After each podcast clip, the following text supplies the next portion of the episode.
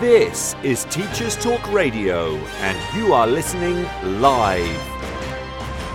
Hello, and welcome to the Twilight Show. Thanks for joining me. Today, my special guest is Gloria E. Montiel, a teacher, teacher educator, and ELT professional based in Mexico.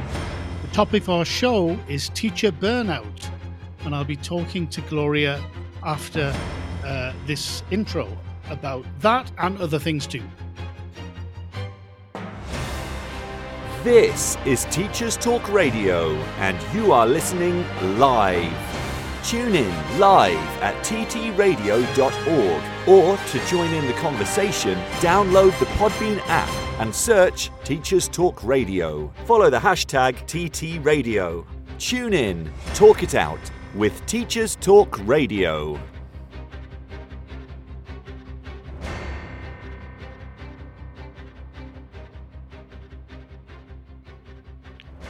Welcome to the Twilight Show, everyone. I'm Graham Stanley speaking to you live from Mexico City. As I mentioned in the introduction, on today's show, I'll be talking to Gloria E. Montiel about teacher burnout. Gloria is a language teacher based in Puebla, Mexico. And on Gloria's LinkedIn profile, she says she firmly believes that education changes lives and that she's been privileged to work in the field since 1995.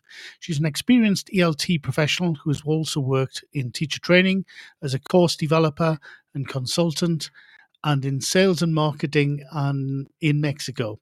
And I'll be talking to Gloria about teacher burnout and more after the Teachers Talk Radio News. This show is brought to you in partnership with John Catt Educational, publishing professional development books and resources to support great teaching and learning in schools around the world. Have you checked out their latest releases? Use the code JCTTR2324 for 20% off your order. Don't miss out. Visit johncattbookshop.com to explore their full range of titles and advance your own professional development today. Happy reading. In today's educational environment, students and teachers are juggling a mix of face to face, online, and blended learning courses. Canvas by Instructure helps teachers navigate these diverse learning experiences with a user friendly virtual learning environment that offers flexible access to courses and a consistent learning experience, all while streamlining everyday teaching processes. The world's best schools and universities are using Canvas to create dynamic courses, collaborate seamlessly, and access actionable data that drives student success. On the 24th to the 26th of January 2024, Bett UK is back, and even better for educators. New for 2024, Table Talks empowers educators to collaborate openly and connect deeply with like minded individuals in the education space, as well as tech user labs, the brilliant new tutorials, and working groups at BETT, where technology users will learn how to get more out of their institution's tech from the top education technology experts in the world. Whatever your goal, you'll find it at BETT 2024. Educators go free. Get your tickets today at www.uk.bettshow.com forward slash visitor dash registration.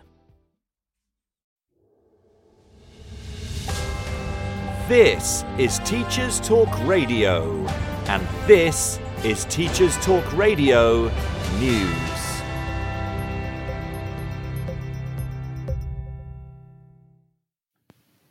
School summer holidays are often a hot topic, but they made the news again in The Guardian as leaders in Wales appear to be considering changes. According to reports, Wales's Minority Labour Administration wants to shrink summer breaks from six weeks to five and eventually reduce it to four weeks. The plan would see the time added to half term breaks in October and May. The proposal would equalise the length of terms and break the connection with Easter by fixing the timing of the spring break regardless of when the religious festival falls. The newspaper says the plans follow research by the government which suggests that parents struggle to organise and pay for childcare over the summer. Plaid Cymru, which supports the proposal, said in a statement that the current calendar was outdated as it was designed a long time ago, and that some families find the summer break very long and impacting negatively on their well-being. However, the article also points out that evidence of the harm to learning from school holidays is unclear, as much of the evidence comes from the United States, where summer holidays can be up to 12 weeks long rather than the 6 to 7 weeks in the UK. John Hattie, Professor of Education at the University of Melbourne, said the effects from school holidays are very small, and there is little reason to believe that the length of the school year has much effect at all. A study from 2019 that looked at pupils from primary schools in an area of high deprivation in Scotland and England found no effect on reading skills. In Northern Ireland, schools typically have eight weeks off in the summer, but generally have results in exams that are better than those in England or Wales. However, a 2022 study did find evidence of worsening mental health in some age groups over long summer breaks. Surveys done in Wales found 60% of parents said they were quite happy with the school year as it is. In 2013, then Education Secretary Michael Gove gave schools in England the power to choose the timing of holidays, but most schools kept the six weeks. The BBC News website reports on the Beyond Ofsted inquiry. The inquiry is chaired by former Schools Minister Lord Knight and is funded by the National Education Union. The report from the inquiry recommends that schools should instead be responsible for their own improvement plans. Ofsted has responded by repeating its previous statement that inspections are needed to ensure a high quality education. The inquiry said that Ofsted was now seen by many as toxic and not fit for purpose, and in need of major reform. The removal of single word judgments was also recommended, and this echoed another report on school improvement released earlier by the Institute for Public Policy Research, which also called for narrative style judgments rather than single words. The Beyond Ofsted inquiry recommended stopping Ofsted from having direct contact with schools, and instead schools should draw up their own improvement plans, which would make them accountable to parents and the wider local community. Lord Knight, speaking to the BBC, said Ofsted created a culture of fear in our schools. His report also said that Ofsted had become under resourced for the high stakes job expected of it. A spokesperson for Ofsted said 9 out of 10 schools say inspections help them to improve. In related news, the current Chief Inspector of Schools, Amanda Spielman, has written in her final annual report about parents being increasingly willing to challenge school rules in England. She described the unwritten contract between home and school as fractured and that it will take time to repair.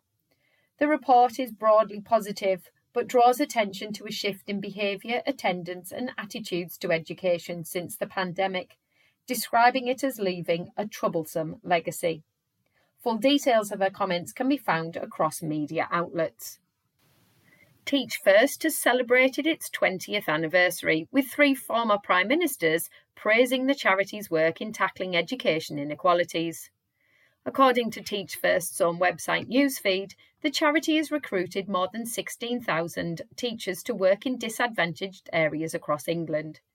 Teach First CEO Russell Hobby reaffirmed the charity's mission to help Britain's most disadvantaged children to achieve their full potential.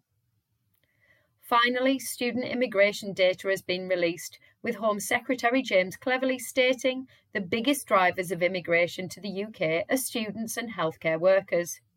He further commented that this was testament to our world leading university sector. According to data, Indian nationals account for over one quarter of all sponsored study grants, followed by Chinese nationals.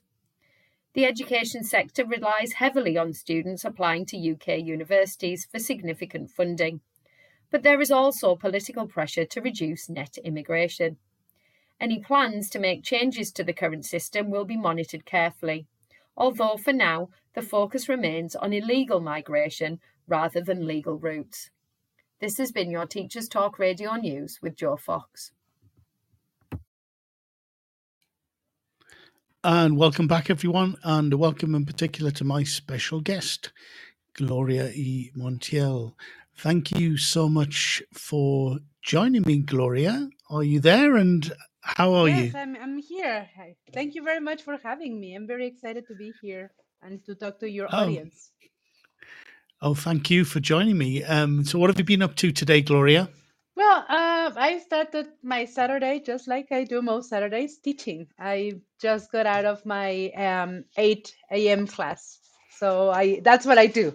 That's probably what I, I'm going to do to the very last of my days. Right.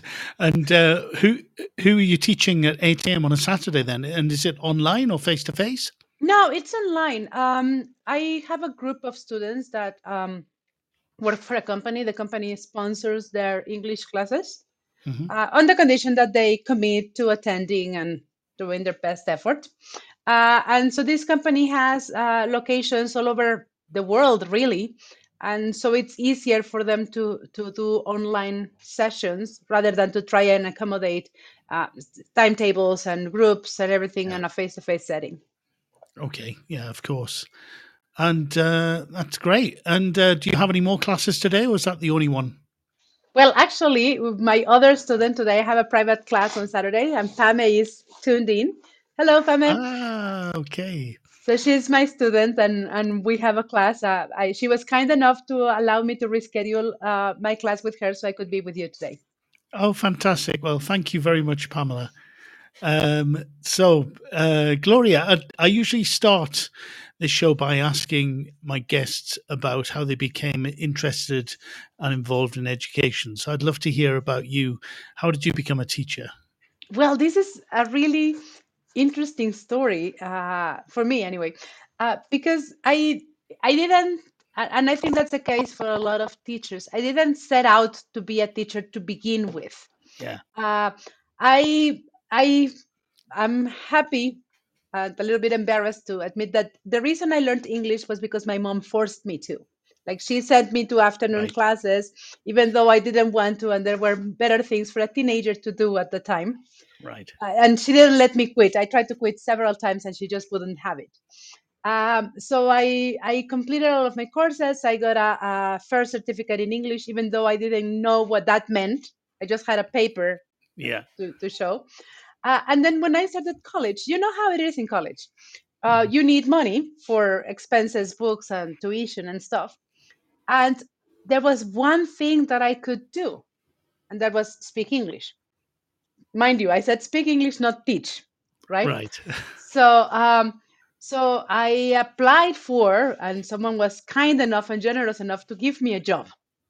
Mhm. As I started as a secretary, uh, an assistant for a language school, and then occasionally I started covering classes. And then before I knew it, I was teaching classes all the time.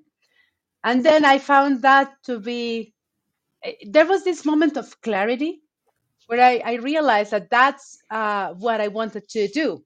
Uh, my major was industrial engineering, which couldn't be the Oh, wow. furthest away from teaching. Uh, but I realized that this was what I wanted to do. This was where where I was happiest and I, where, I- where I could make a bigger impact um, on people's lives. And this was in 1994. So it's Mhm. been almost 30 years. Wow, that's amazing. And uh, what about industrial engineering then? It's probably not something you can just do as a hobby. no, it most certainly isn't. Uh, I have to I have to admit that uh, the things that I did learn in college helped me in other ways. Um, I am very left brain oriented, so um, in several situations, I've found myself in a kind of problem solver kind of mood. No, okay, so we have a logistics problem, we have an organization problem, we have something that needs addressing uh, and I am happy to help uh, with that. Uh, I also have worked in in sales and marketing, and so that knowledge has uh, always come in handy. But Mhm. even while working in sales and marketing, I work in sales and marketing in ELT. Like Yeah. English teaching is my true calling, uh, if there ever was one. Right. Okay. And how did you get involved in sales and marketing? Was that something you that you fell into, or did you decide that was something that you would be actively interested in and, and went uh, with I, open arms towards? I made that decision in 96, mm-hmm. even though I didn't know that I had made it. Oh, really? Uh, so I was um, I was a young teacher, and um, well, you know that there are even when you do go to college to learn how to be a teacher, I don't think any amount of schooling prepares you for teaching in the real world. Yeah. Um, so I was trying to learn as much as I could, as fast as I could. And I wound up in a training session sponsored by a publisher. Right. So it was a workshop on how to work with uh, preschoolers.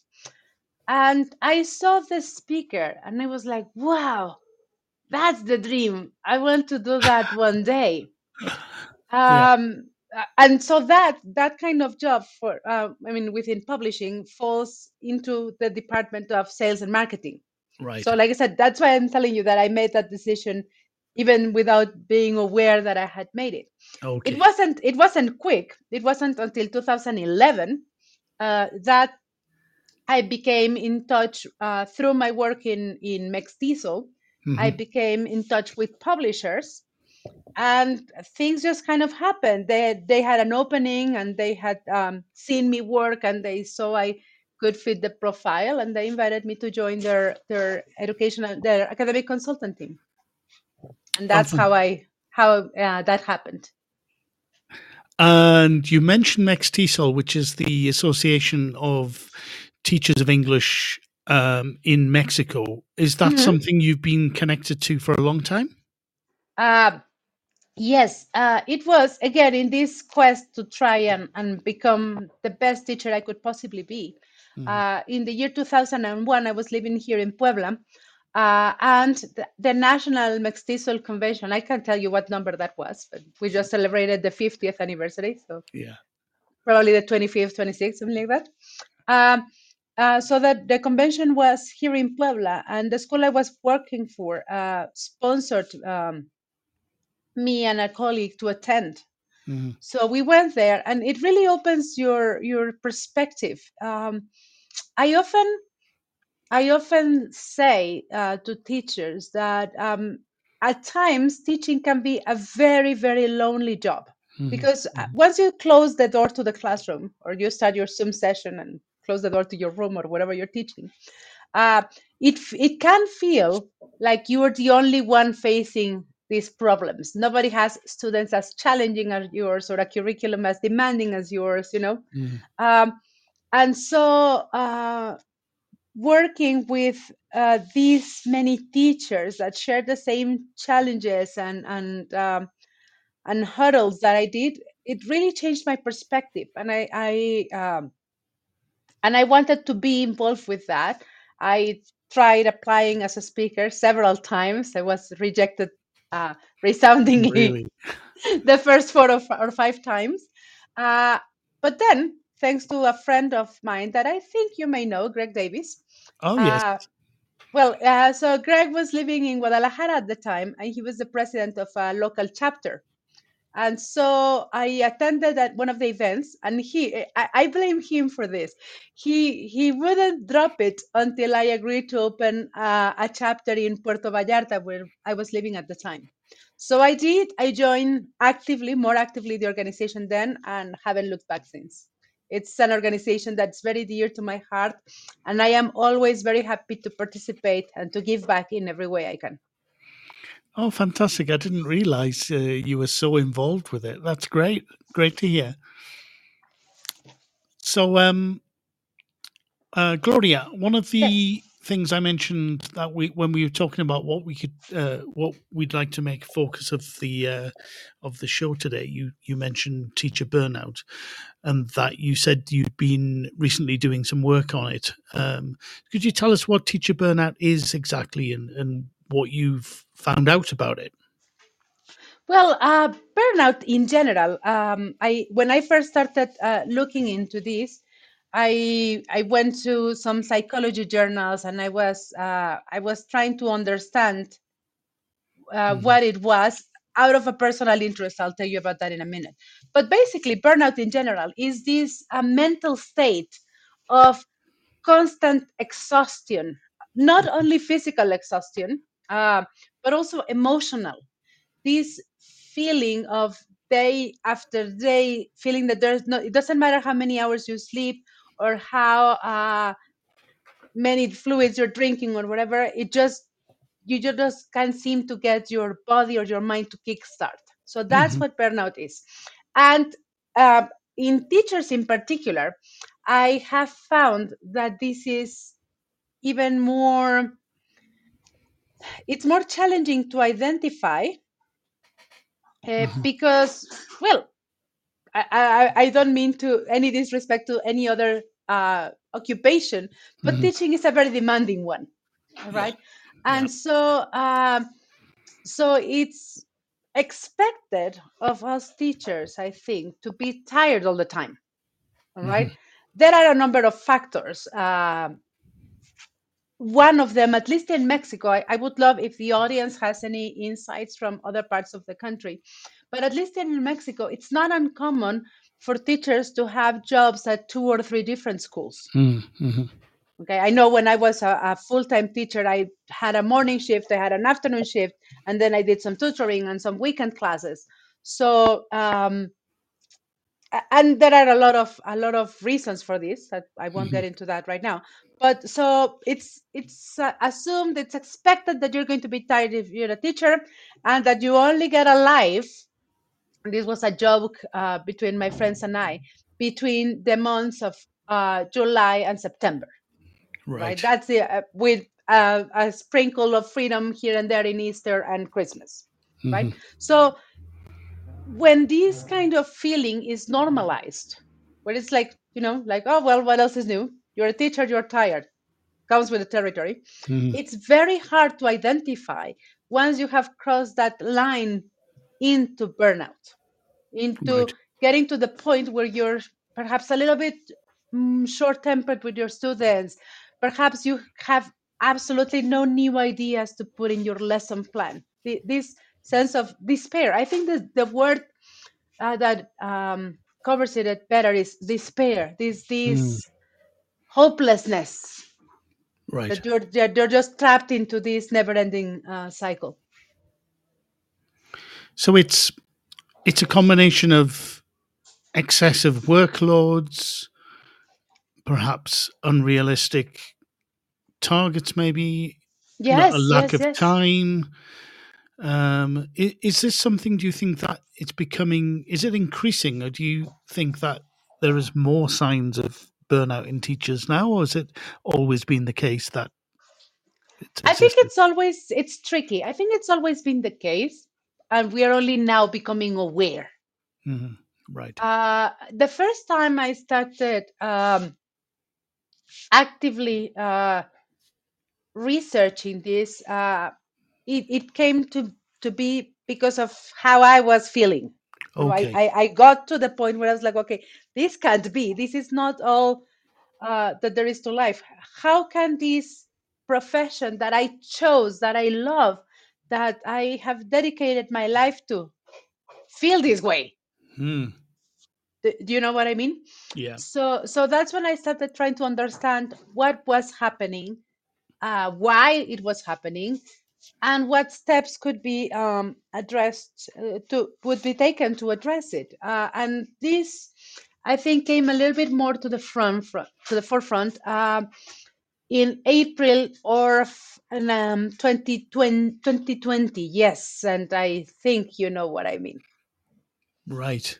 Of the course, c words that we don't want to we don't even want to think about that but yeah. uh, yes I, I i i saw that firsthand um it was um it was march um for in mexico it might have been different in other countries but i'm sorry um it was uh the 14th of march of 2020 mm-hmm. i i remember the date clearly because we had had an, a MEXTESOL local event in Puebla. Right. Uh, and so we were there and we were uh, in the closing plenary get, getting ready for the raffle and prizes that we give teachers to thank them for attending etc and exactly at that time one of the organizers uh, summoned me and said like have a look at this. And there was this uh, live conference from the Minister of Education in Mexico indicating that we were going to we, we would have one more week of classes and then everybody was going to be working online Mm, um, for four weeks because that's how long this was going to take four weeks. of course. we were so young and naive back then um, so uh, and i saw that firsthand because uh, then teachers were swamped there's no other word for it swamped with courses and training sessions to learn to use tools that ne- they had never had the need or the interest for you know if you are a preschool Mhm. teacher technology is not the biggest part of your day. No it's the songs and the chants and the routines and coloring books and stuff Mm, right? So um, I, I saw the teachers that i was working with at the time struggle really struggle uh, because of the amount of information that was being thrown at them and the um, expectation of um, you have to put together a curriculum a program you have to to uh, create your lms upload your classes your activities etc and they just had five days to do it that was it uh, and then uh, schools and institutions in general didn't really uh, let go of the gas pedal, if Mhm. that makes sense. Yeah. Uh, I, ha- I I knew companies, publishers that were doing training sessions every day, 4 to 6 p.m. every day, and institutions expected teachers to attend them. So you spend juggling your online class, getting the hang of Zoom or what have you in the morning. You have a quick lunch, and then you have to sit down for two hours in front of the computer. It, Mm. It's brutal. And then, of course, with s with a lot of teachers with children having children at home, etc., increase the amount of workload that teachers have as well. Exactly. Exactly. And then, uh, I mean, the housework never stops. Yeah. Uh, so you just see that pile of dishes growing and growing, and then uh, you know your kids need to be fed, and and and teachers in general are incredibly generous people, hmm and they are happy to give and give and give to others. And um, the the challenge in being so generous and so giving and so mindful of what others want and need is that it's very easy to lose sight of what one needs.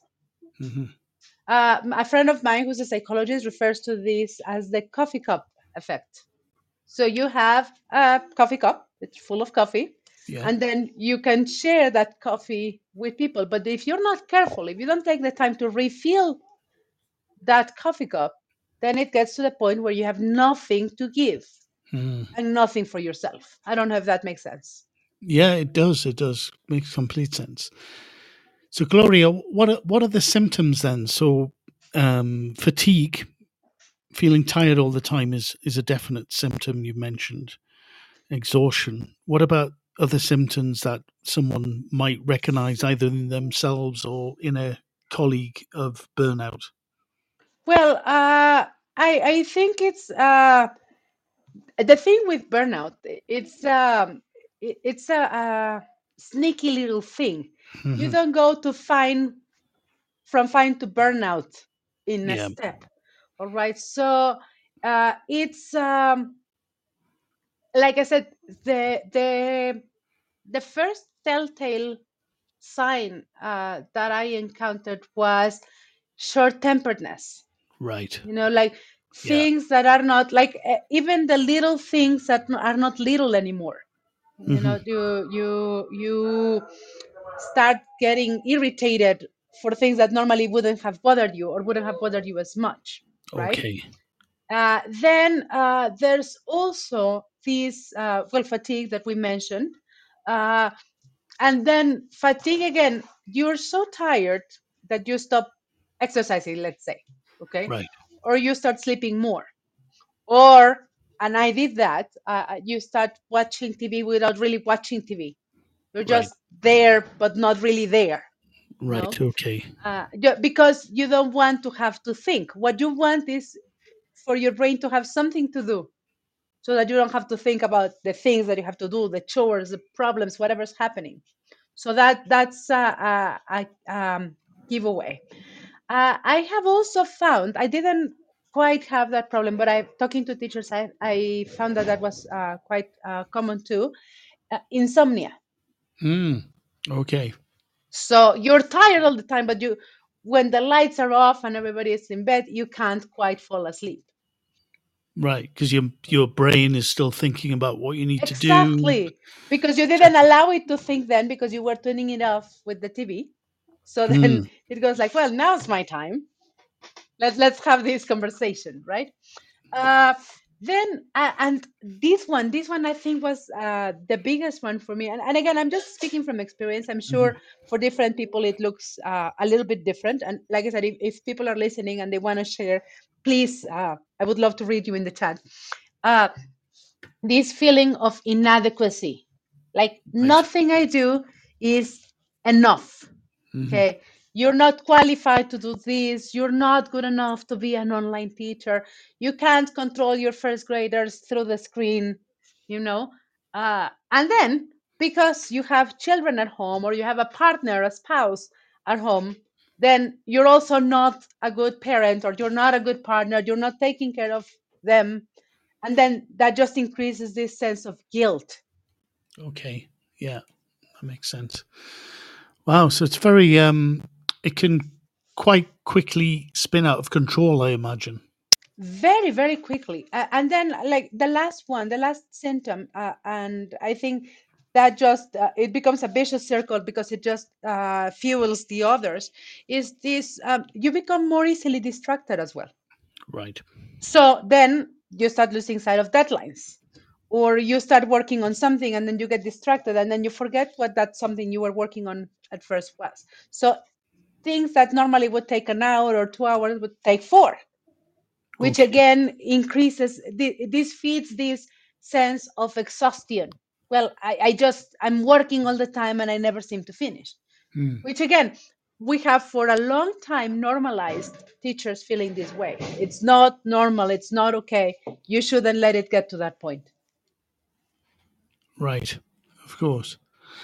And so if if you recognize if a teacher recognizes in themselves uh, that they have burnout or sees in a colleague that uh, a colleague is is either is either burnt out or moving towards that danger zone, if you like, what what should you do to either avoid it or to turn back away from it? How do you uh, how do you recover from it? I think the the biggest uh, the the single biggest step that you can take is to be willing to talk about it. And this is just not about uh, burnout. Uh, it's about mental health in general. Like yeah. I said, for for a long time we have shied away from the men from the mental health conversation.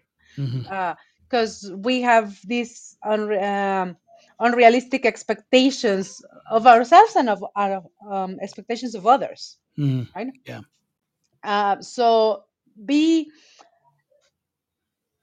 be confident to talk about it and be prepared to listen to others talk about it um, like i said uh, it's I, I was making this point earlier no teaching is a very um, a very solitary occupation and nobody understands you and nobody has the same problems as you do. Uh, but I think understanding that others may be feeling this way and just be able to talk about it, it's not that talking about it is going to solve it, but think of yourself as a, some sort of express cooker. Mm-hmm. You need a valve to release some of the pressure so that you can continue going.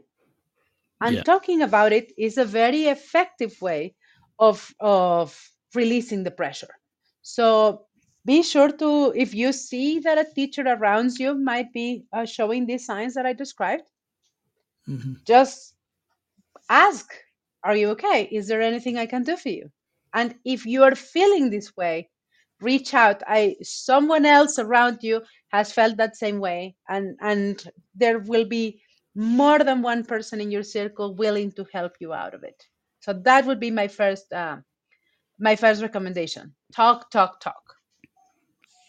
Right. No, very good. Uh, very good suggestions, advice there. And how do teachers avoid getting to that stage? Are there things that teachers can do to to try and avoid burnout or to move away from? Well, if if we think about uh, the symptoms, uh, for example, we were we were talking about this this uh, this sense of hopelessness. Nothing I do matters. Mm-hmm. Like I'm not making a difference. I've already explained the simple present for the fifty seventh time, and they still forget the s. This kind of thing, no. Uh, and we tend to dwell into these kinds of thoughts. But this profession is very rewarding, and there are a lot of moments, a lot of presence that the profession gives you and that you have to be there to receive and treasure. It can be from the very little, uh, uh, from the very, very little things like, you know, I, I was uh, observing a class and then one of the students came to the teacher. It's a preschool class. And they give him a piece of paper and said, like, I wrote you a letter. This is a first grader in mm-hmm. kindergarten. Clearly, they don't know how to write. So there was just some squiggles there. And the teacher asked, what does it say? It says, I love you. and see that, uh, that in that moment, uh, well, it doesn't matter what kind of day you have. Like, it's all better, you know? Um, so treasure these little things. And mm-hmm. I, I would even go as far as to just keep them in a place where you can go to that to recharge your battery. Right. I have a I have a I'm from Veracruz in the Oh yeah.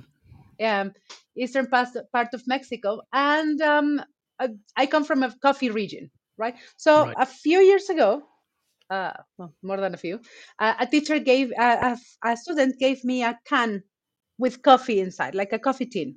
Yeah. All right. So I, of course I the, the coffee is long gone, but I kept the tin uh, and I call this like my my my treasure tin.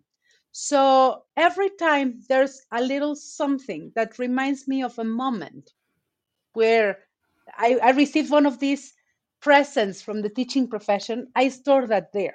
It could be a text message from someone saying that they enjoyed one of the PD sessions that I do, or, or a message from one of my students that mm-hmm. are sharing with me now how well they are doing in life and how they still remember my classes that sort of thing and so when when you feel like things are getting like it's too much like it's getting out of hand i really feel like why did i choose to be a teacher i could have been an accountant or whatever mm-hmm. uh, I, I come back to this uh, and it it helps me um, it helps me recenter it helps me refocus in neurolinguistical programming there is this concept of anchor. Mm-hmm. Uh, in NLP, uh, it's done it's done via uh, gestures. So if you were, let's say, you just did a, a, session and and people are clapping, so then there's this movement uh, that you do to try and attach that feeling of reward that you're getting in this particular uh, situation to a hand movement, and that way when you need it, you can replicate that hand movement so that you can summon back this this feeling or this mental state from this moment of uh, of reward of recognition what have you right? So it's something like that but perhaps with a more physical uh, representation a more physical token if you will. I i i saw a video on youtube um, about around the time that I'm describing, like early 2020, mm-hmm. from Utesha Fortescue. She calls it a jar of gratitude. So whenever you receive something that you are grateful for, because it's a recognition of your work, of your effort, of the things that you're doing, you put it in the jar. And whenever you're starting to feel less than great, then you go back to that jar and you remember all of those times where you did manage to be the best teacher you could be, where you were the best parent, the best partner, where you felt seen and recognized for the amazing person that you are. Right. And I suppose that the other thing is uh, you can actually try and kind of not, I don't know, streamline your routine perhaps to make sure that you are kind of not spending too much time um, on work uh, and at least make some time for your own personal life? Um, that that is actually uh, a very a very good point. One that is, I think, harder for for teachers than for other Mm-hmm. occupations. So if you're an engineer and you work at the Coca-Cola plant, let's say, all right. Yeah. So once you clock out, you clock out. Yeah. Okay. So you don't take the machines home with you uh, to keep an eye on them. Uh, but teachers do, and it happens very often, uh, take to bring work home. Because if Yeah. it's the midterms and you had to give a test, uh, and you can't you can't check it in class, you are either teaching or checking the exams, right? Yep. So that gets to come home. I used to to I, I'm sure teachers can relate to this uh, to this image. So I used to sit down on Sunday morning uh, on my kitchen table, and I Mm. would spread all of my books all over with the biggest pot of coffee you can imagine, because it was lesson planning day. Yeah. Yeah. Exactly. But I, I had kids. I had a three and a five year old that required attention. And Sunday is, you know, they want to go to the park, they want to go to the pool, they want to do stuff, not Mm. watch you do lesson plans. So um, this invasion of of um, of the work life of the work life into home is, like I said, it's it's not uncommon. Uh, once I had I had a, a colleague in one of the schools I worked in in Puerto Vallarta, and and he was the only male teacher in the English department, Mr. Munguia. Mhm. And he he used to joke. I was like, "Well, I am not taking any work home, unless the coordinator is happy when I bring my ironing here and I start doing it in the class." I was that was a bit extreme. I felt at the time, but he had a point, you know. Uh, yeah. It is difficult, though, as you said before. Um, there's kind of uh, the expectation that teachers will do marking, lesson planning outside of the school day. Yeah, yeah, yeah. And I, I've seen, I, I was very surprised when I found out talking to teachers. There's some schools in Mexico City that will pay teachers a full time um, schedule, like eight to three or what have you. Mm. Uh, but they only have about 20 hours a week of that um, facing groups. And the remaining 10 hours are for planning and administrative stuff. Right. But that is very rare. That that was that's the only Yeah. school I've ever heard of.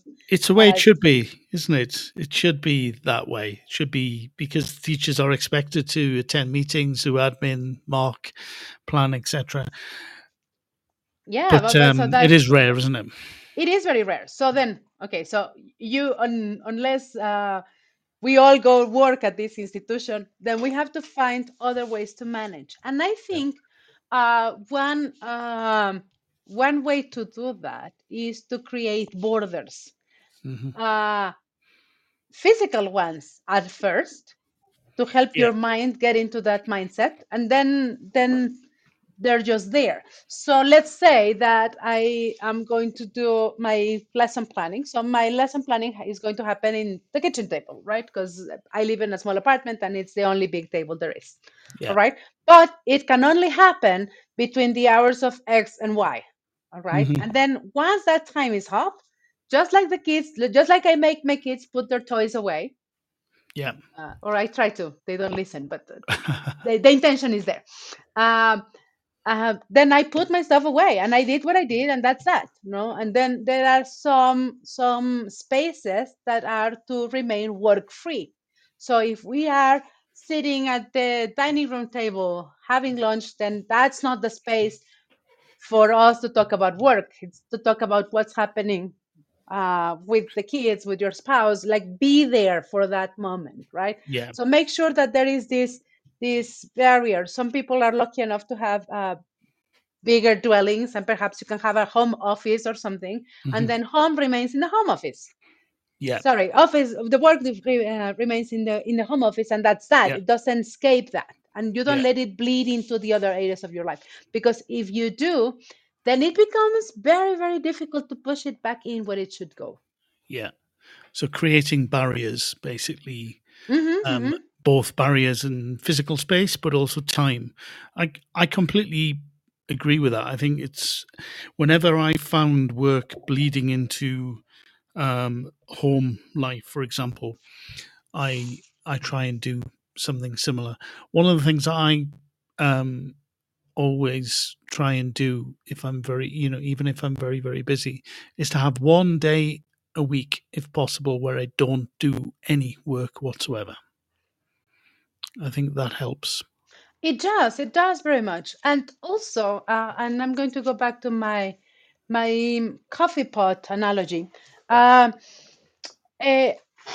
we need to find the space. It's not enough to keep work at bay Mhm. because if you keep work at bay, but then you become someone's mom, and someone's parent, and uh, someone's spouse, and you devote yourself to them, then that doesn't help with burnout. You're just deflecting, or you're just changing the the object, but the burnout feeling is still there. All right. So my, the question I would like to ask teachers is, what is it that you enjoy? What do you um, what makes you happy outside of work? Yeah. Okay. And are you making sure that this activity has its space, that it's enmarked in these barriers so that you allow time? No, you save time, you make the time for this activity. Mhm. Um, it's not like, oh, I will go to the gym when I have time. If you like going to the gym, if that makes you happy, go to the gym. Not when you have time. Schedule it and stick to it. Uh, Yeah. Because that's how you that's how you recharge your emotional battery by doing by doing things that are for no one else but for yourself. Um, I started wow 2001 2002 something like that i started playing flag football um, i joined the team Yeah. and i i we had practices once or twice a week and, and um, when i first moved to puebla uh, in 2012 i stopped playing. Mhm. okay? Because i had a new job these new responsibilities sales and marketing yada yada and i wanted to be there for the job. And then i found myself in to a position where i was my life was the job. Okay? And that that's not Yeah. healthy like i said. So i started playing again. It took me a while to to gather the courage perhaps to to the to create the discipline to learn to put me first. Not all the time but for some things you have to be first. Uh, and then I, I was lucky enough to start playing again in 2016 and i still play and sundays are for flag football. That's my thing. That's the thing that makes the other thing that makes my heart sing and it's important to me. And my family has learned and uh, other people in my life have learned that i need this. I need this to i so that i can be the partner that you need me to be that i can be the mom that you need me to be Of Right. course. Yeah, I think also one thing I think is really uh, important if you find it difficult to find that space or to do that. You were saying go to the gym, etc. I think what what you do, something physical, something that is completely different to teaching, for example, is a good thing. But also um, arranging to do something with other people uh, Mhm. because then there's the kind of peer pressure and you don't want to let them down. You want you know you've made an arrangement to meet someone. I think that helps as well doesn't it? Yeah exactly. Uh, like i said make time to to look after your friends okay? Because uh, if, if you're not careful um, all of a sudden all of your friends are teachers. And it's not by design. It's just because well these are the people that i spend monday through friday and christmas festivals and whatever. So these are the people that are there. But it's important to to create relationships with people that have other jobs and other interests and that allow us to breathe this fresh air into our lives. Yeah. right? How are you going to find out about other music genres or other tv shows that you want to watch or other things that you want to do if you don't put yourself in the position where you're open to this of course Yeah. And apart from teachers, it's I think the pandemic has sort of seen a increase in perhaps not burnout, but definitely um, anxiety and depression with students as well, hasn't it? Yes, uh, th- that is the thing. Yes, it also it also affected students greatly, and I don't think um, I'm very curious uh, when I think not for the next five years we're not going to fully see the impact on COVID on Mhm. our students and our educational systems in general. Yeah. But I I did say imagine if we are adults, and I'm going to say this with air quotes, Mhm. uh, and we are more or less in control of our emotions and more or less in, in control of our environment, uh, and we are struggling. Can you imagine what it must be to be a teenager in this day and age in lockdown? Yeah. It's like or a preschooler. I, I uh, one of the I was talking to a teacher earlier this week, and she was telling me, "Well, my first graders, um, kindergarten, they're not mature enough. They cannot do this. They cannot do that." I was like, "Well, bear in mind that this kid spent his entire life so far at home. He Mm. has had no social interaction. He has sent needed to learn to take turns or to wait for anything." okay because he's been at the center of uh, his home's universe of course he's going to have um, he's going to feel this way no he's going to to have trouble adapting to to school life or whatever so uh, and the same thing happens for primary students for for um, for teenagers I, I was talking to a friend of mine that I met in met in MEXTESOL, Sebastian, and he was telling me that um, he his high school son had up to the um, to right before the the lockdown um, struggled in school and he wasn't doing well and and like he was a, a slightly below average student. He wasn't failing, but he wasn't thriving. Mhm. And um, lockdown had the opposite effect that we would have expected on a kid like this. He learns best on his own. He wants to be able to research in different sources. He wants to have the time to work on his projects. So when he was allowed that time by working online, he started thriving. And Wow. so he's now moved on to college and he has chosen to study online. So all of these are the things that we have to to take into into consideration. Uh, like I said, it's not one size fits all. It's Mm. not cookies we're making where everything has to go by the same mold.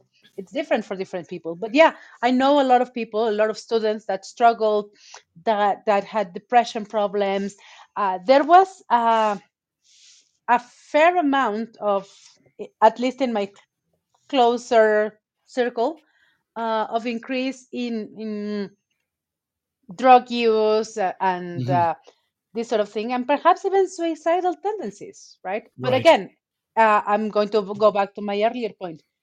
We have to be prepared and open to talk about it. If we don't talk about it, there is no way we are going to be able to address it, to make it better. Of course. That's really interesting to hear that uh, your friend's son thrived during lockdown. So I could see how that happens as well. But I think probably for the most of uh, students being deprived that social interaction um, and daily routines of going to school was probably not beneficial for them. No, of course, because we we rely on routine to keep us to keep us on top on things, right? So Mhm. we want uh, it got it got to the point it happened to me at some point during lockdown. It was like I don't even know or care what day of the week it is.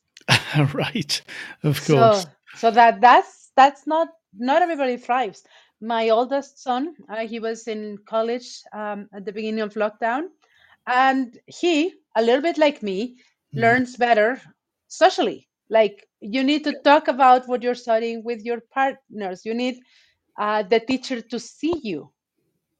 Okay, and as a teacher, I also like we do a lot of things online. I, we have adapted, but sometimes there's nothing like being there and being able to to gauge from a student's expression whether or not the concept that you're trying to teach is actually coming through.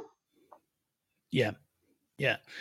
You you don't have the same sort of sense, do you? When you're in the physical classroom, you have this sort of appreciation of the energy that is around, the body language, the collective understanding sort of comes across a lot more than it can ever do online. Yeah, absolutely. I was I did a webinar yesterday with um, with there were about a hundred teachers, mm-hmm. but uh, I, if you've used GoToWebinar, you know you can't. Usually in these kind of sessions, uh, the chat is muted, so people have to ask questions, which reduces dramatically participation. Their cameras are off, their microphones are off, and so you have just this feeling that you're talking into the void. Yeah, and hoping that whatever it is that you were trying to convey reaches someone. Yeah, yeah, um, yeah. No, I, I, I, I do really enjoy working online and actually giving presentations online.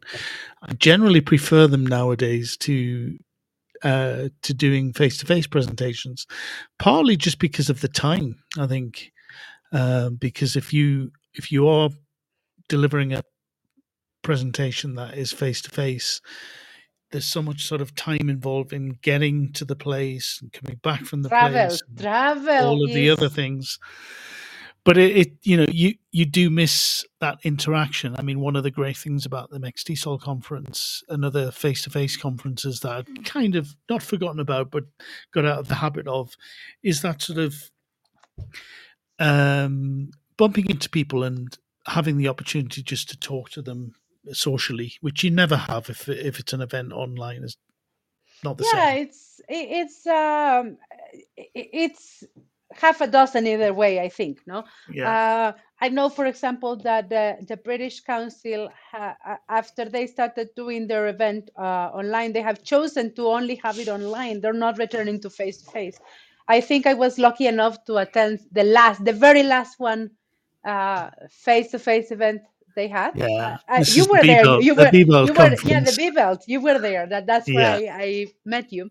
Yeah, uh, and that was the last one. And I've I've um, I've heard that they they're planning to remain online.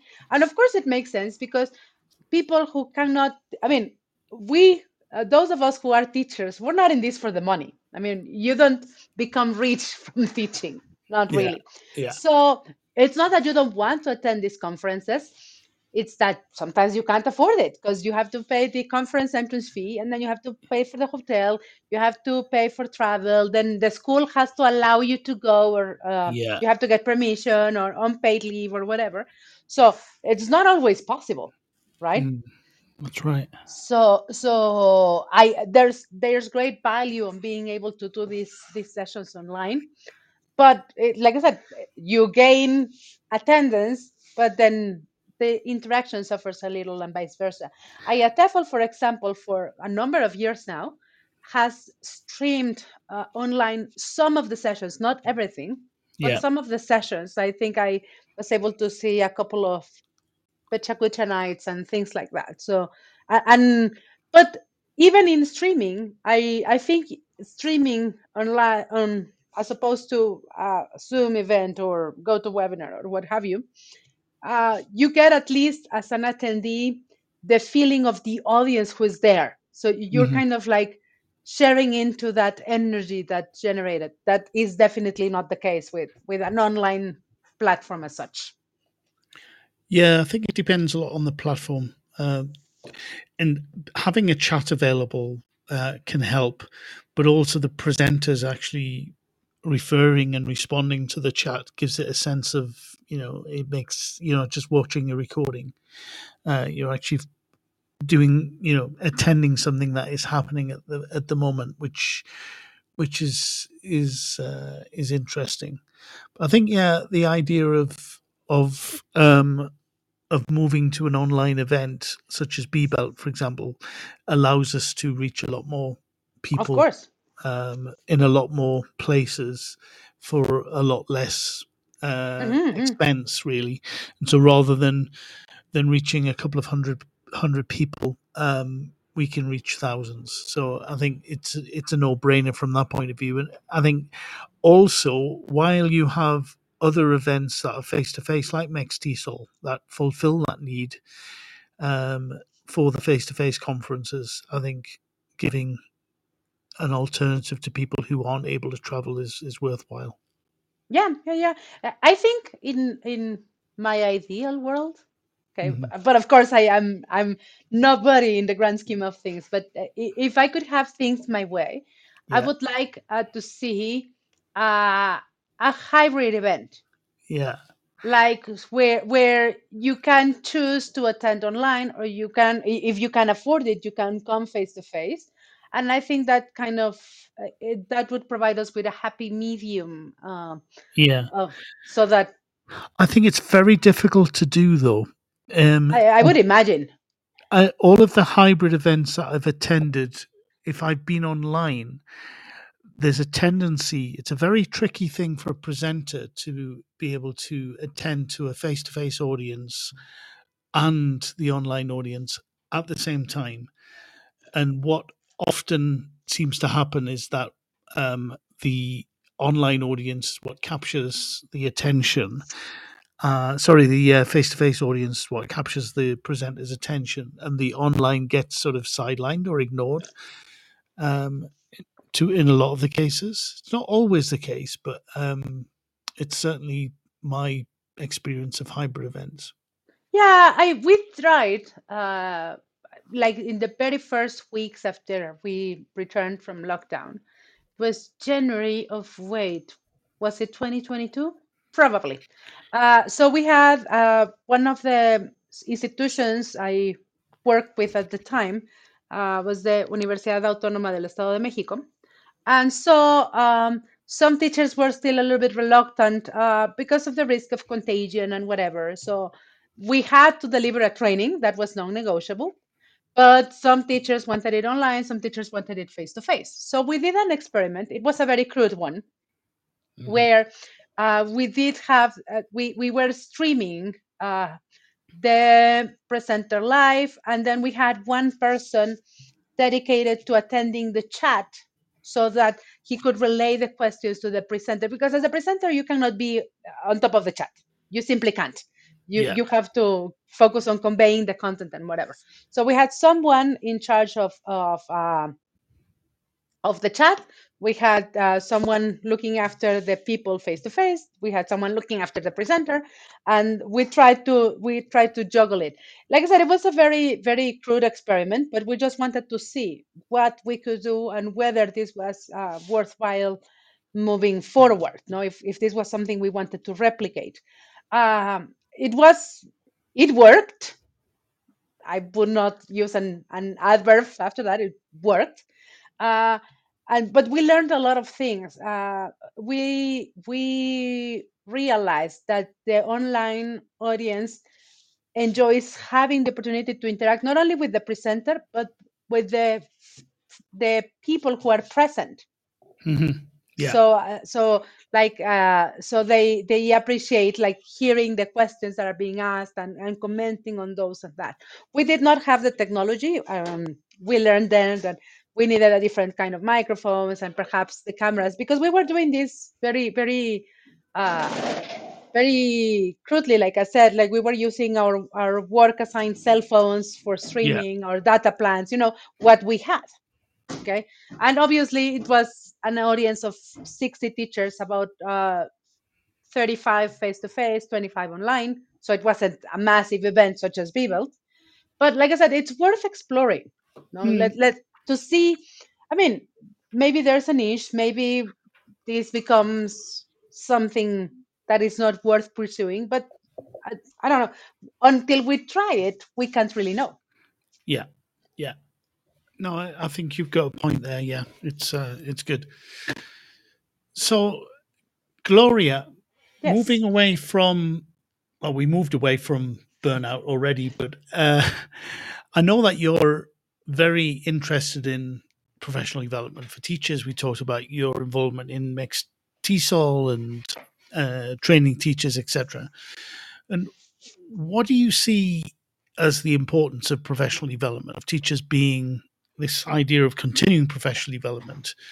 What is it that you think teachers have to sort of make sure that they do when it comes to that without, of course, burning out. But finding time, of course, to develop professionally is so important as a teacher, isn't it?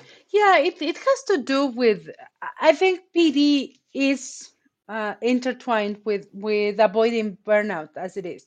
Mhm. One of the one of the things that one of the symptoms that I uh, described earlier when we were talking about burnout was this this uh, lack of of resourcefulness. You you no longer have any ideas or any more creative thoughts to put into your lesson plan. Right. Um, it's not uncommon for us to fall into some sort of rut.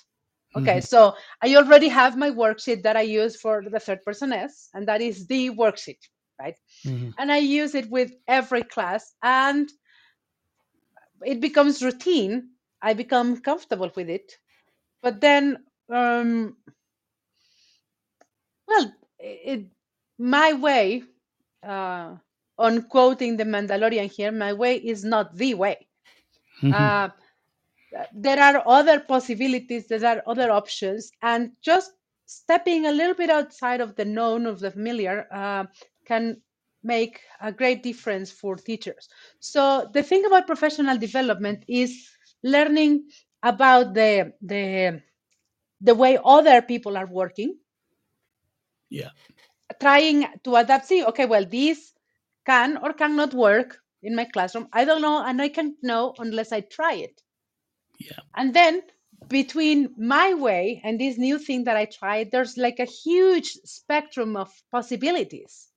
So maybe, okay, didn't work perfectly the way the presenter proposed it, but here's something else that I can do, or this is an adaptation that I can make. And uh, I, I, I find great comfort in the idea that there is strength in numbers. And the more minds we are in touch with, the bigger we collectively become, the better we collectively become. Yeah. Yeah, it's it's keeping interest, isn't it? It is in, keeping in interest. what you do. Exactly. And the other thing, the reason I, I got involved into professional development is also a little bit of a karmic one. Uh, I, I described to you earlier what my what my journey to becoming a teacher had been, Mhm. right? And how I did not have at the time the opportunity to to to go to college and specialize in ELT, so I had to learn along the way. And there Yeah. were a huge amount of people that were there for me in that journey, that helped me, that were very generous with their time to share what they had learned with them. So I work in professional development because I feel it's my responsibility to give back, to Mhm. be there for others the way I, I am standing. I am uh, quoting here, but I'm standing in the shoulders of giants, of people Mm. who were doing this before I was, that were able to teach their students successfully, and they were not selfish with their knowledge. They were happy to share it.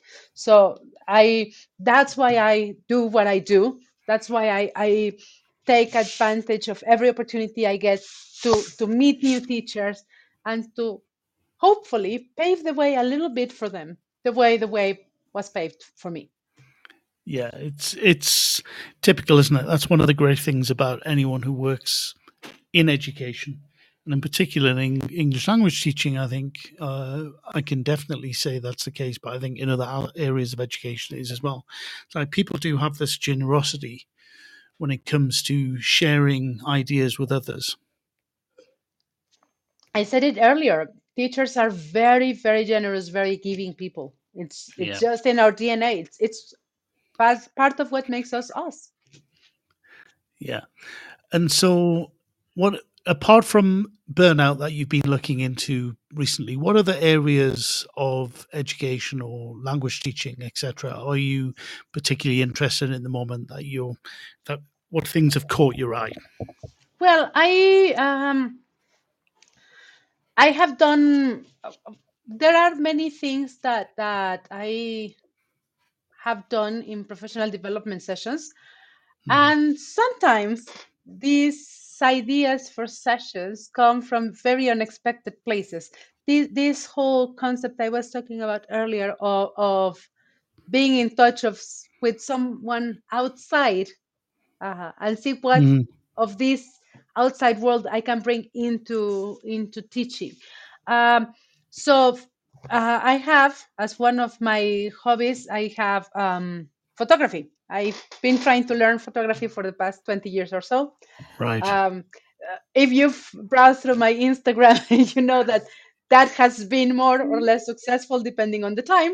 Uh, but uh, for example, I started doing a number of sessions uh, involving um, images, uses of images for critical thinking, uh, thinking of visual literacy, helping the students see beyond the plain image. Oh, there's a house, there's a family. Okay, great. Yeah.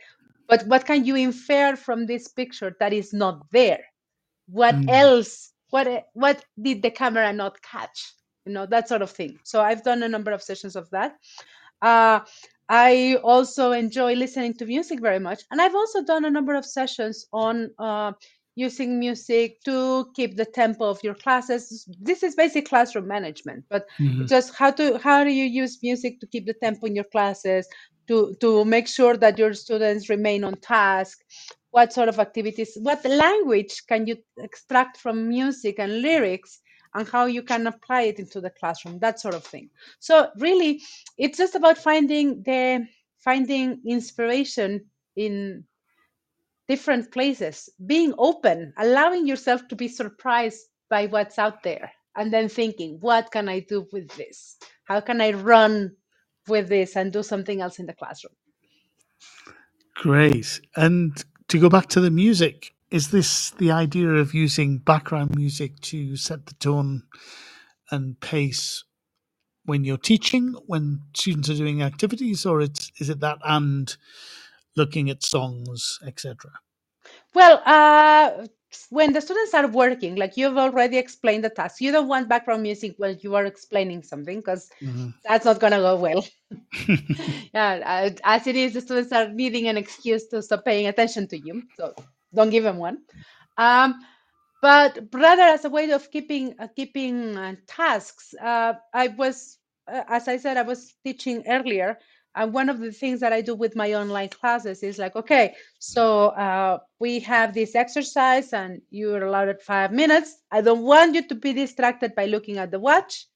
The music will tell you by the by the pace and the cadence, the music will tell you how much time you have left. Right. So okay. that allows so that allows them to remain on task because it's the worst thing you can do. Be looking at the you're so worried about the clock that you're not doing what you're supposed to be doing right right so so that's that's that and and then there's a lot of things that you can do with music i a few years ago uh, i was um, lucky enough to to be in uh, one of jeremy harmer's sessions with hmm. steve bingham he, he has oh yes these shows that he does and how the lyrics and the music and the words from text like there's a um, Dickens show that they have. And then there's also 50 Loves and, and what they do with words and music and how you can apply with that, uh, apply that in say more advanced conversation classes. That's just, um, like I said, it's just about um, being open to what's right. out there. My latest interest and um, is uh, basically a movement and uh, the cognitive processes and language learning. That's like my new my new new thing. Uh, yeah. and a- again this comes from a personal experience. Um, growing up i was always the kind of uh, the kind of quiet kid not a lot of physical activity not getting engaged into into a lot of sports so i would prefer to hide in my room and read and mm-hmm. I would skip physical education class every chance I got. Um, so I never spent a lot of time thinking about my body. And recently, mm-hmm. through I, I took up uh, yoga. Was it yeah three years ago? Because I had a bad back. Mm-hmm. Right. So the physical therapist said, "Well, you should try yoga," and, and I started doing yoga. And in studying yoga and, and not just the poses or the breath work, which is, don't get me wrong, that that's very useful, but how your mind approaches a new thing. Okay. how okay so there's this pose and my my mind's first uh, impulse is like well no that's too hard you can't do that uh, and then what how you have to manage your mind and your processes to allow your body to do what it's what it's meant to do what it's designed to do all right? And then so i got to thinking about how the same thing happens when we're learning something no not just languages but anything really. Uh, how our first impulse is oh no that's so hard. Oh no 10 questions teachers please come on. How do you expect me to answer 10 questions in five minutes? Impossible so understanding how our mind works how our mind sometimes blocks us doing certain things uh, can help ease the way for our students to continue their language learning process or their learning process in general right? I have discovered a lot of things about myself in this in this process of of exploring movement. I have learned how my mind works uh, what fears and what uh, reserves and concerns our mind brings into play that sometimes we're not even aware of Mm, that's really interesting. And how would a teacher, for example, of English use that those kinds of ideas within the classroom? Um, apart from, of course, the total physical response, uh, etc. But can you use movement in other ways apart from that to well facilitate language practice or learning? actually one of the one of the sessions that i saw in in in MEXTESOL uh, was uh, I, I believe it was maya leon mais the pronunciation doctor i don't know if you were able to attend that No, I didn't uh, see that.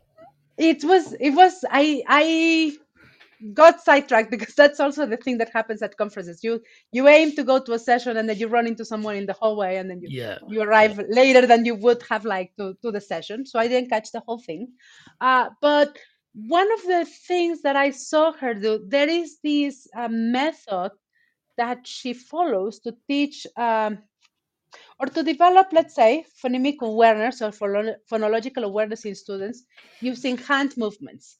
So Mm, every sound in the alphabet is associated with a hand position. And so when I saw her working with the with the um, vowel plus R sounds, which is like uh, those are really challenging for speakers of Spanish. I'm, mhm. I'm not sure about, about other languages, but for Spanish speakers, that's like a nightmare. And, and so when she was doing that, she was demonstrating. It was like, well, how come I hadn't thought of that? No, the the the fact that you can give your students something to anchor to to to help them as a mnemonic recourse, if you will, to handle this particular aspect of the language that they're finding challenging.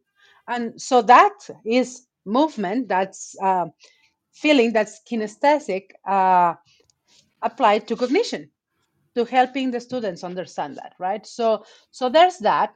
There's also um, i don't think she's here but i i am also working with um, one of the teachers that's a member of the national committee in MEXTESOL. Mhm. and so they have this um, they have this program. It's called bilingual baby. And so basically they're training the students well they're toddlers. I don't know that we could call them students but babies. Uh, into the language by using uh, by using a, a more complex, I want to say, way of total physical response to help Mhm. them structure and organize their their ideas or their little sentences, right? Uh, personally, for example, uh, I my youngest son, uh, he has special educational needs and he's nonverbal. Mhm. So, and I was lucky enough to meet a, a speech and language uh, practitioner, and she gave us the idea of training him in sign language Mm. so that he could communicate with us. Uh, and we saw a huge amount of improvement in his development uh, just because he was able to, to tell us what he needed. He can hear fine, he, he's just nonverbal Right. but he needs he needs to communicate and so that was a huge uh, a huge I forgot the word watershed. Yeah. Uh, um, yeah. Well, Yeah. uh, so um, so it, it, it there was a before and after for this, Right. and funnily enough, what happens with my little brat now is um, he's he's nonverbal, but he understands Spanish and he understands English. We used to have this thing where we, my, my husband and I, would speak in English to keep him out of the conversation. Well, that ship has sailed. He understands everything we are saying, and and and he he knows that we know that he understands. It's it's unbelievable. That's funny. And but he understands English because he, he learned it to be able to understand what you two were saying, or because you taught it. Well, I didn't set out. We didn't set out to teach him. It just happened. You know, it's uh, it's just uh, immersion. I don't I don't know. Um, Krashen would be very interested in in a case like this. Right. That's really funny. Wonderful.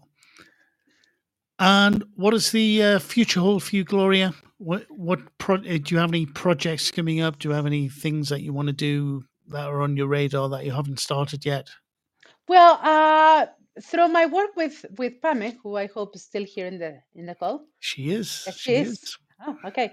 Uh, so through my work with Pame and and uh, other students that I have, I, I want to start. Um, uh, I I want to start my own LMS. It- it's just something that I ca- that came uh, into my radar recently. I'm involved in a diploma course at the Universidad Anáhuac in Mexico hmm purely online, purely asynchronous. I know I just told you that I learn better with people. But hey, you gotta step out of out of your comfort zone. so course. this uh, this diploma course is on e-learning, right? right. So I, I've been experimenting with designing multimedia materials. And Yeah. so I, I want to put into practice the things that I'm learning in this diploma course. I will finish in uh, February Yeah. if all goes well.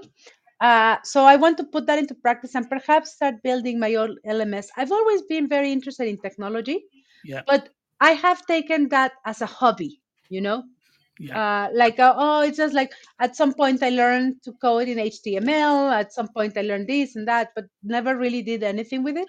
So I Mhm. would like to now to take advantage of the tools of my at my disposal and build something and, and perhaps I don't know start having uh, professional development sessions for teachers online uh, to make it more accessible to others. You know that Mm. don't have the time or the resources to attend to a conference, whether it be online or face to face. Right. Oh, that sounds interesting. And do you have any preferred sort of tools that you've been using that you think you would like to kind of explore to be able to do that? Well, I just found out. I I, I was using with another school uh, platform that's called Notion, Oh, uh, and uh, I just found out that Microsoft, because Microsoft is going to Microsoft, I guess, um, uh, they have an alternative to Notion, and that's called Loop.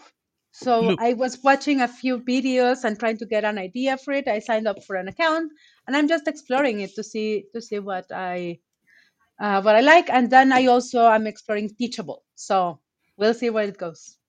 All right. So between those three um, platforms or tools, you'll be uh, you're trying to work out which is which would be the best one.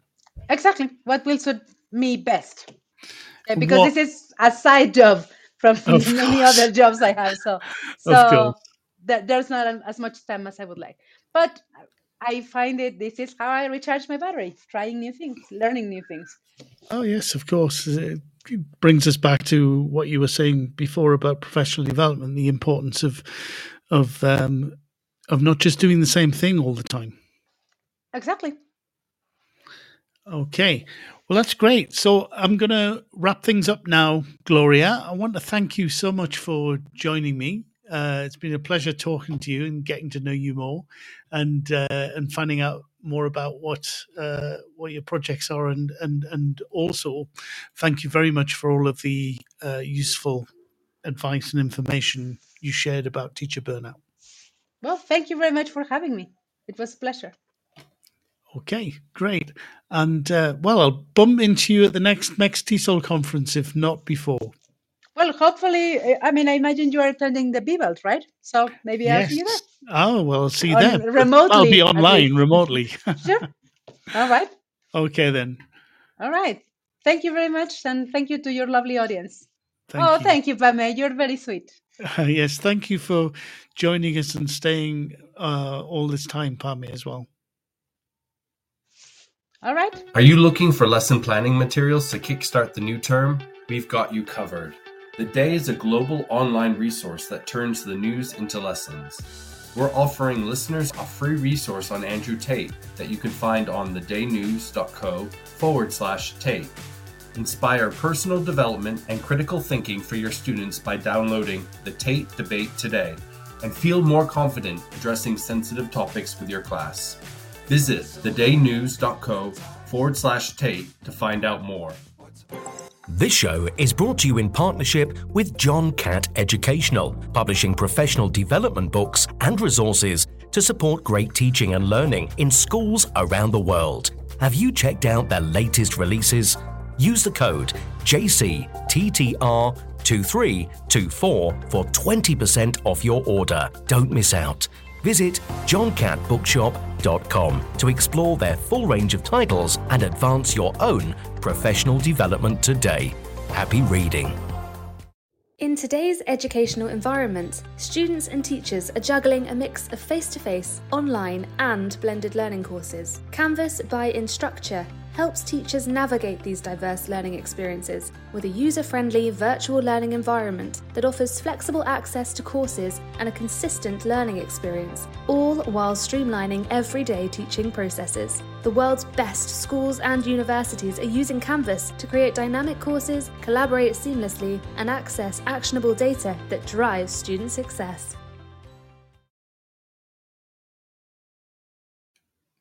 So, thank you very much, everybody. Thank you. Um, that brings us to the end of today's Twilight Show. Many thanks, especially to today's special guest, Gloria. Montiel, and to all of us, uh, to all of you who joined us live, in particular, Pame, for sticking around till the very end. So that's it from me. There are Teachers Talk radio shows all week on all manner of interesting topics.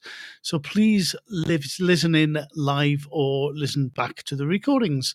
And I hope you will join me again next week at the same time. Bye for now. You've been listening to Teachers Talk Radio. Tune in live and listen back at ttradio.org. We look forward to hearing from you next time on Teachers Talk Radio.